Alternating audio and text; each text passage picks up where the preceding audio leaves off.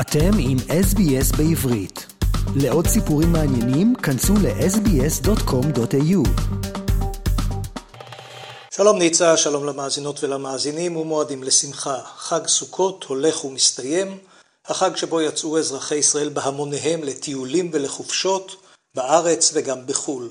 רבים מאוד הסתערו על חופי סיני מעבר לגבול המצרי, ופגשתי גם לא מעט ישראלים שיצאו לחופשה בירדן. באתרי הנופש האלה אפשר היה לחשוב שאנחנו חיים במזרח תיכון שקט ורגוע. אבל למרבה הצער, בתוך ישראל וגם בשטחים, יהודה ושומרון, כמובן גם בירושלים, הימים האחרונים היו גועשים ומסוכנים. עימותים, פיגועים, נפגעים וגם הרוגים ליוו אותנו בימים האלה, ימי חג הסוכות. באירועים החמורים ביותר הצליחו צעירים פלסטינים להרוג חייל וחיילת בשני אירועים שונים, אה, בעת שאלה מילאו את תפקידיהם בשטחים. תחילה הייתה זו החיילת נועה לזר, זיכרונה לברכה, שנורתה למוות בעת שעמדה במחסום ליד היישוב שועפאט הפלסטיני סמוך לירושלים.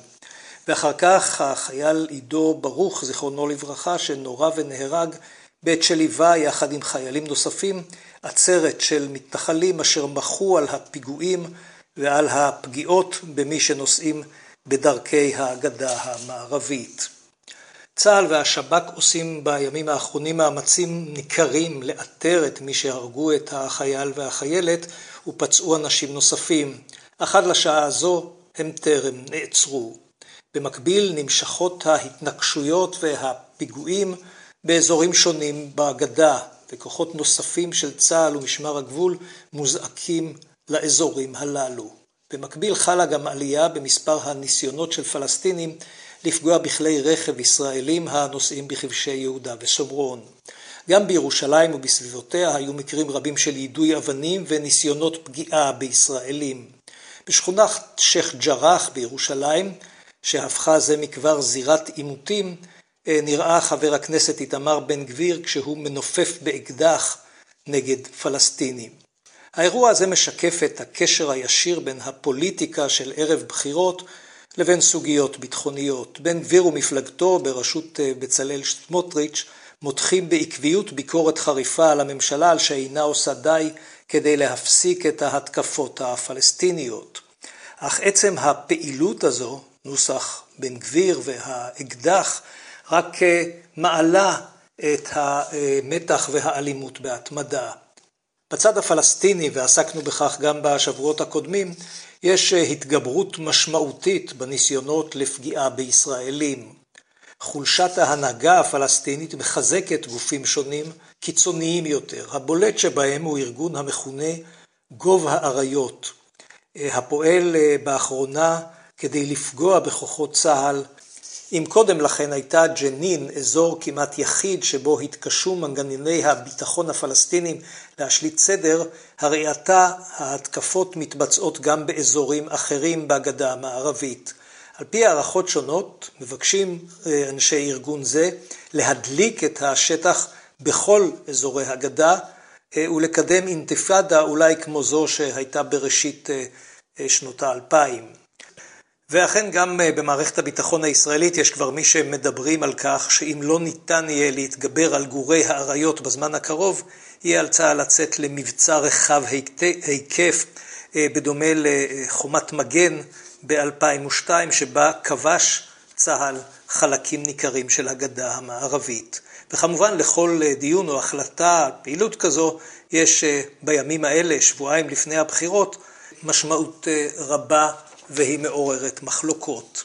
ועוד עניין אחד שבו ענייני ביטחון ומדיניות וגם פוליטיקה, אה, משום כך בהקשר של הפוליטיקה אה, עולה בהם, והוא ההסכם שהושג עם ממשלת לבנון בתיווך אמריקאי על חלוקת האזורים הימיים מצפון אה, לישראל בגבול לבנון כדי לאפשר בים קידוחים והפקה של גז. ההסכם כלל גם הסכמה על סימון הגבול הימי בין שתי המדינות, עניין שהיה במחלוקת במשך אה, שנים לא מעטות. האופוזיציה בישראל בניצוחו של בנימין נתניהו מאשימה את ממשלת לפיד בפגיעה חמורה באינטרסים הישראליים, בין היתר בוויתור על השליטה על חלק מן השטחים הימיים שישראל כאמור טבעה אותם קודם לכן. מנגד נשמעות דעותיהם של מומחים בהווה ובעבר, אנשי ביטחון בכירים, המשבחים את ההסכם הזה.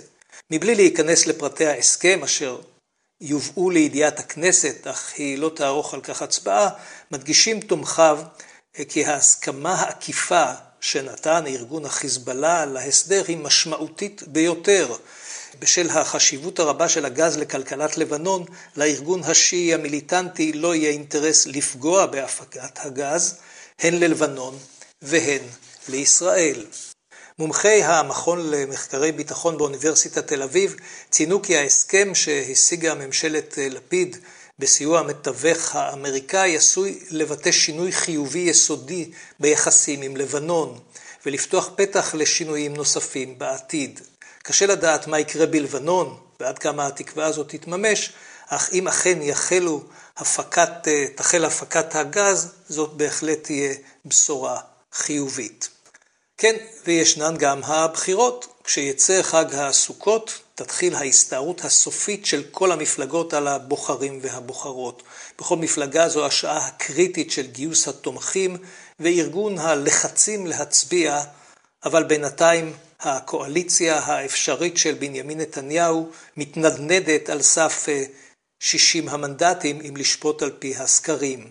הסקרים הללו מדווחים על תזוזות קלות לכאן ולכאן, מה שמבטיח בהחלט קו, קרב צמוד, קרב צמוד ביותר.